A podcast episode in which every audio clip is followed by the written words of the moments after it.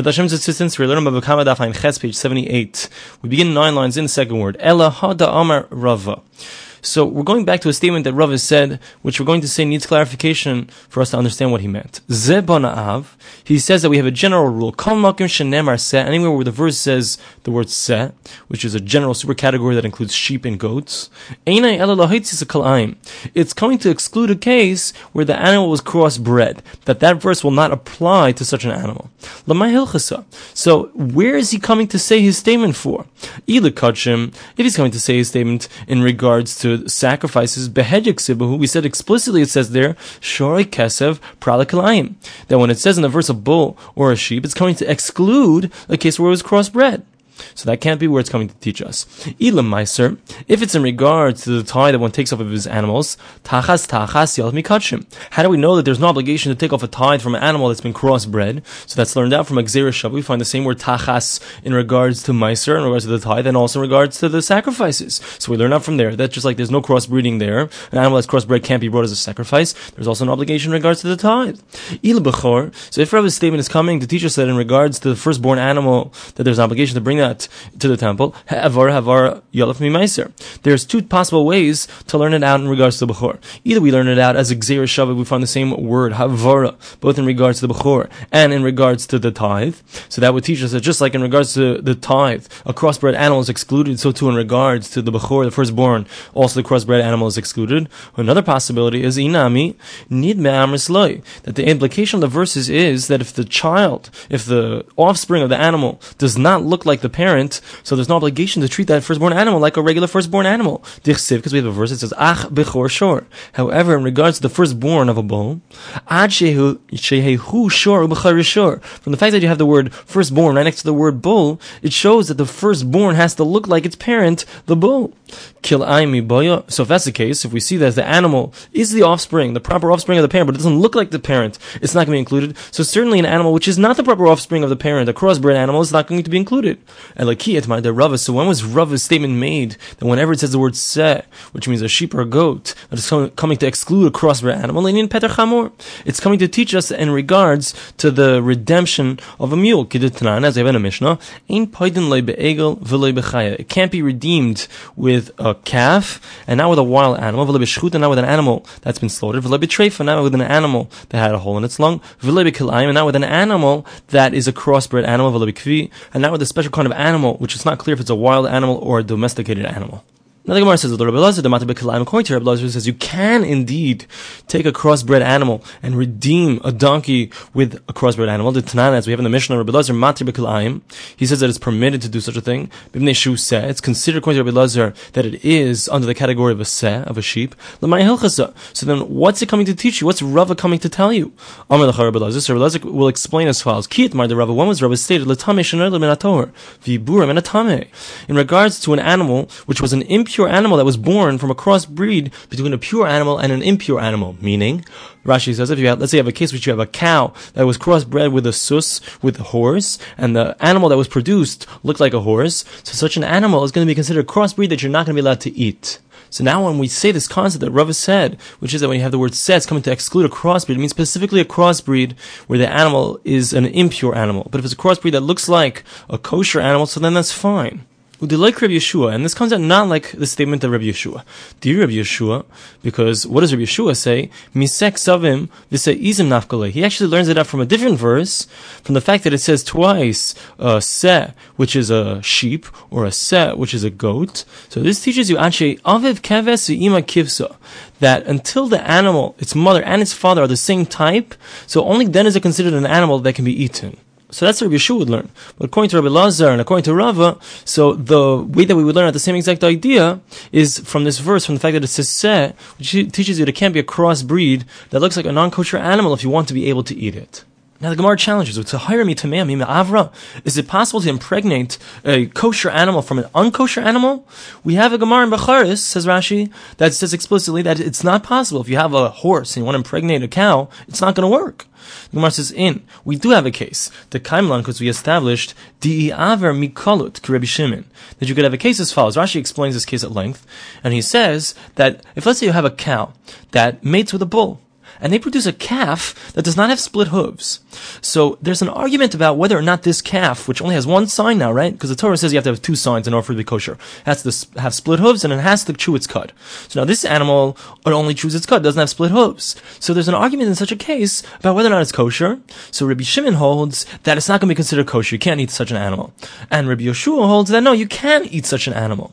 However, Rabbi Yeshua agrees. If let's say you take this animal, which is the product of a mating between two kosher animals, but now we call this animal in a certain sense, it is tame. It has a characteristic of an unkosher animal, which is it doesn't have split hooves. Now you mate this animal with a kosher animal, the product of that mating is not going to be kosher anymore, even according to Rabbi Yeshua. So when he said that you have a non-kosher animal being mated with a kosher animal, he was referring to this type of animal, where it was the product of a mating between two kosher animals. It now is missing one of the signs. It's called tame in a certain sense. It can be eaten according to Rabbi Yeshua. However, in a certain sense, it's not going to be kosher because anything that it produces when you now mate it with a kosher animal is not going to be kosher even according to Rabbi Yeshua. So that's what we were referring to. And that's where Rava will say that instead of learning it out from the verse that Rabbi Shua learns it out from, he learns it out from the fact that it says se, which means a sheep, and that's coming to exclude a case which is crossbred. Boy Rava. Asks the following question. oila. Let's say someone accepts upon himself to bring a sacrifice, which is a completely burnt offering, but for sure, and he separated one of his bulls to be used for that sacrifice. Someone comes along and steals that animal. Now, mi potter ganav nashe bekevis l'rabbonon, The question is, does this thief have to pay him back a bull? Or perhaps we could say, listen, when a person accepts upon himself to bring a korban ola, this type of sacrifice, so he doesn't have to bring a bull, he can also bring, according to the sages, he can bring a sheep, and according to Rabbi ben Azariah, he can bring a bird, right? So the ganav the thief, perhaps he can say, all you have an obligation to bring is either a sheep or a bird. So, so I don't have to pay you back anything more than that. My, my obligation is only to pay you for what you have an obligation to, to bring to the Beis Hamikdash, to the temple. And you don't have to bring anything more than that. The Tanai, we have in a Mishnah. Let someone says, I'm going to bring a sacrifice of an Ola, Yavi Keves. So he can bring a sheep, according to the sages. Rabbi ben Azariah, Rabbi ben Azariah says, Yavi Tor, or Yonah. He can bring a turtle dove or a baby dove. My. So what do we say? That all he accepted upon himself was to bring an Ola, this type of sacrifice, and therefore he can give him the lowest level? Like perhaps the person whose animal was stolen can say, I want to do the best of the mitzvahs. I want to bring a beautiful animal. I don't want to bring a low class animal. Give me back what I was planning to bring. After Rav asked his question, so he answered the question. Ganav Potter Asman You said that in fact, a person who's a thief is allowed to just pay back the sheep, the lowest level, according to the sages, or a bird, according to Rabbi Azariah. Because as Rashi explains, when I have to pay you back, I'm not paying you back. I'm not paying back to the temple. I'm paying you back for your obligation. And all your obligation is to the temple is the lowest level, is a bird, according to Rabbi Azariah, or a sheep, according to the sages. Acha Breder Rika had the statement of Rava said explicitly wasn't a question, an answer was just the statement. Amar Rava, Rava says, If someone says he's going to accept upon himself to bring a korban ola, a completely burnt sacrifice, shore, and he separated off a bull to, to, to bring, and someone else came and, and stole it. So the ganav the thief has the ability to give him back a sheep, according to the sages, or a bird, according to Rabbi Ben Azariah. We begin the Mishnah. Let's say when someone steals an animal, so instead of completely selling it, he retains the rights to one one hundredth of it. He leaves over one one hundredth. Let's say the person who stole it, so he originally was a partner in it partly. So now when he's selling it, he's part part of it he's selling, which is his. So he's not completely selling something in a forbidden way. If someone slaughters it, but he doesn't do a proper job and he ruins the slaughtering, it was a completely unkosher slaughtering. Haneicher is somebody rips the animal from its nostrils down to its heart. V'hama'ager, or he just pulls out the throat. So in such a case, it's not considered that he slaughtered at all, and therefore all he's done is he's stolen the animal. So he pays, Kevel pays the double, and he doesn't have to pay four or five times because he has not slaughtered it we begin the Gemara. What does it mean that when he sold it, so it's not considered that he sold it as long as he's left over one one hundredth? What does he have to leave over to or retain the rights to in order for it to be considered that he hasn't completely sold it. Amar Rav, Rav says, It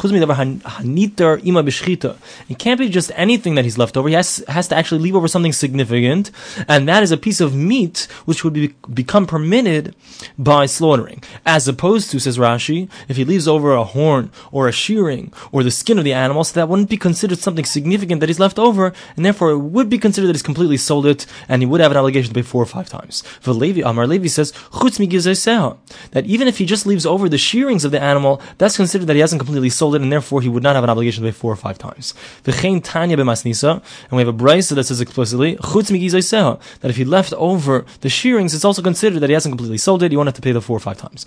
Say, I'll ask you a question. Machra If let's say somebody sells it except for its hand, chutz mi ragla, except for its foot, chutz mi karn, except for its horn, chutz mi except for its shearings, so since he's left over in the sale, so he doesn't have to pay the four or five times, it's not considered that he completely sold it. Rebbe, mean, Rebbe says, davar b'shchita, only if he leaves over something which, if it's missing, so it would prevent the slaughtering from being kosher, let's say it's missing one of the blood vessels, something significant, so then, he won't have to pay the four or five times, but if he left over something which isn't so significant to the animal, that if it would be missing, it wouldn't prevent the animal from being slaughtered properly, so then he would in fact have to pay the four or five times. It's considered that he's, he sold it completely. Rabbi Shimon Elazar, Rabbi Shimon Elazar says, Chutz mikarna, if he left over its horn, you're not going to have to pay the four or five times because it's not considered that you completely sold the animal since you left over the horn. Chutz but if you left over the shearing, so then you will have to pay the four or five times because it's considered that you completely sold it. Now the Gemara says, Bishlam Levi, it's good according to Levi, we have someone for him to be like. Remember, Levi said that if you leave out the shearings, it's also considered that you haven't completely sold it. So who does he go like? Tanakama. So he works out like the first Tana of this Brisa. Alala Rabbit, according to Rav, who says that when is it considered that you left something over and you haven't completely sold it? Only if you leave over something which becomes permitted through slaughtering like a piece of meat, but not if you left over the gizay seha, the shearings, the horns, etc. Kimman, so he doesn't work out like any of the people people in this brisa. Amri, so we say like this: Rav Damar Tana. Rav says like the following Tana of the following brisa. The Tana we learned in the brisa. Rabbi Shimon Elazar, remember? Rabbi Shimon Elazar says, "Machar chutz miyad v'chutz miragla." If someone sells it except for its hand, except for its foot, so that's considered that you haven't completely sold it. Chutz chutz. But if it's sold except for its horns or except for its shearings, it's still considered that you've completely sold it, and therefore you will pay the four or five times. So Rav works out like this. Rabbi Shimon ben Elazar. Now the Gemara what are they arguing about these Tanoim? Tanakama said, the Tanakama who says that in order for it to be considered sold, it has to be completely sold, he holds that when it's slaughtered, it has to be completely slaughtered. And therefore, when it says that it has to be sold, it has to mean it means it has to be completely sold. If you left over anything in the sale, it's not considered that you sold it. The Rebbe Sub Rebbe holds that what's considered something that if you leave it out, it's not considered a complete sale. Only those things that could prevent, if it's not there inside of the animal, could prevent a proper slaughtering. Where where does he get that from? So he learns out from the following. The verse says he shall slaughter it. Something that can prevent it being slaughtered. So this would exclude something which will not prevent it from being slaughtered. And the sale, from the fact that the verse says the two things next to each other, slaughtering and selling it, is showing you that if you want it to be a good sale, you have to sell those things that could prevent it from being slaughtered. And only then are you going to have an obligation to pay four or five times. But if you left out something like the shearings, etc., so then that's not considered something that's going to hold you back from being considered that you've sold it and you will still have an obligation to pay four or five times. Shimon ben Elazar Savar. What does Rabbi Shimon ben Elazar hold? So in the Brisa, so he made a distinction between if one sells it except for its horns, or he sells it besides for its shearings. So Karna de kaima. In regards to its horns, you don't usually take off the horns. Havi shear. So that's considered something which is in, intrinsically part of the animal, and if you leave that thing out, so it's considered that you haven't completely sold it. So you're not going to have to pay the four or five times. But the shearings, the lamigas kaimi. So shearings usually are shorn.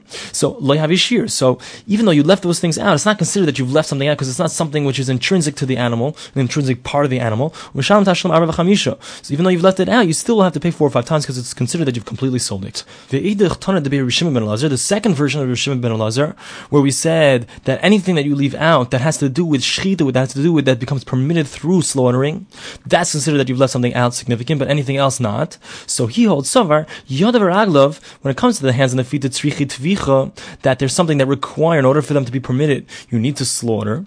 Have yishir, so that's considered something that you've left out. So then you're not going to have to pay the four or five times because if you left that out, it's not considered that you've completely sold it. But the horns and the shearings, that they don't require a slaughtering in order for those things to be permitted, it's not considered that they're an intrinsic part of the animal. Therefore, if you left them out, it's not considered that you've left out something significant. And if you sold it, so then it's completely sold. And you will have to pay the four or five times. Now the Gemara says, Kasha the Shimon Shimon ben Elazar. We have a contradiction between two different versions of Rabbi Shimon ben Elazar. He seems to be saying two different things. So Gemara says, Trey Tanoi Valiba the ben Elazar. It's not a problem because we actually have two different Tanoim who are saying their version of what they heard from Rabbi Shimon ben Elazar. Tanarabban, we're the brayse. Hagonev hagitas. If someone steals an animal that's missing a leg, v'sachigeres, or a lame animal, so Rashi explains that in this case there's going to be an obligation to pay four or five times, despite the fact that you haven't completely sold an animal theoretically, since you're completely selling everything that you stole. So there is an obligation to pay four or five times. Veshasuma. Let's say the animal was blind. Or let's say you stole an animal which, which belonged to two different partners. Chayv, you will still have an obligation because it doesn't go by each person. that you completely sell the thing that you stole from that guy? No, it goes by did you completely sell the thing that you stole?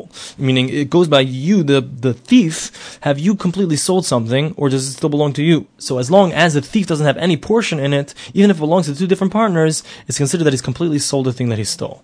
So, v'shutfim shaganvu peturim. However, if you have two partners that have stolen, or it's not clear, do you have one partner stealing from the other person or two partners stealing together? We're going to understand this soon. So you have two partners who stole, so then there's no obligation. V'hatani, we have a brisa, shutfin shaganvu if you have two partners that still chayavin, there is an obligation. Amar of Nachman, so Rav Nachman says, lekasha, it's not a problem. When is there an obligation? When he's one partner stealing from the other guy who's a partner with him. Therefore, he still has a portion in it, and therefore when he sells it, it's not considered that he sold something that doesn't belong to him. Therefore, he won't have an obligation to pay the four or five times. But if you have two people who are partnered in crime, so to speak, and they're stealing from another person, so even though they're partners in the crime, it's still considered that they have an obligation. Nachman. So Rava asks a question on what Rav Nachman just said. You might think it says in the Brisa. You might think that if you have a partner that stole from his friend, or you have two partners in crime together they stole, you. You might think that there's an obligation. Talmud lomar That that's why the verse says, and he slaughtered it. He has to be the one who's doing it on his own. Vilek, and it's missing. So how can you Rav Nachman say that if you have two partners who are stealing together, that there is going to be an obligation? How can you say that? Here it's explicit that it's not true. Ela Rav Nachman. So Rav Nachman says loikasha. That's not a problem either. It depends when we have two partners who are stealing together, and one of them slaughters it on his own, but the other guy knows about it, so then it's considered that they're both doing it, and therefore there will be an obligation to pay. When do we say that there's no obligation? Because if one of them does it without the awareness of his partner, so then it's considered that he did it on his own. It's not considered that they both, both people who stole it have completely gone and slaughtered it. Only one of them has slaughtered it, and therefore there won't be an obligation to pay four or five times. Rabbi Yirmiyah Rabbi Yirmiyah has a following question. Let's say somebody sells the animal, the one who stole it. He sells the animal but says, I want to retain the rights to use it for 30 days. So he hasn't completely sold it. He hasn't sold it for the next 30 days. He says, I'm only selling it for you to slaughter. If you use the animal, so I retain the rights to that use and you have to pay me for that right. Ubra. Let's say he sells it except for the fetus that's inside of it. Mahu. What's going to be the halacha? According to the one who says Uber that the, the fetus is considered a part of the mother, it's considered a limb of the mother. It's not a question, because if he leaves that out, it's considered he's left something out, it's not com- considered a complete sale. According to the one who says that the fetus is not considered a limb of the mother, then we can ask the question, my, what's going to be the halacha? Do we say that since the fetus is attached to the mother, havishir, it's still considered that you've left something out? Perhaps since the animal, the fetus is going to become separated from it, maybe this is not considered something that you've left over in the animal. And therefore it's considered that you completely sold it, and you'll have to pay the four or five times. Ikadami, there was a different version of the question. Perhaps according to the one who says that it's not considered, the fetus is not a limb of the mother, so then it's not considered that you've left something over. Perhaps, since if the fetus is inside of the mother when the, when the mother gets slaughtered, the fetus will now become permitted to eat. So it's considered that you've left over something in its body, even according to the one who says that it's not considered a limb of the mother. Teku, we don't have an answer for this question. Boy Papa asks the following question. Gonva kata umachar. Let's say a person stole an animal, cut off one of its limbs, and sold the animal. Mahu. What do we say? Mi amrina. Do we say my the gun of halazovin? What he stole, he didn't sell, meaning he didn't completely sell the thing that he originally sold. Or perhaps when he made this sale, he didn't leave over anything in the sale itself. Teku, we have no answer for this question. With Hashem's help, we'll continue from here in the next daily daf.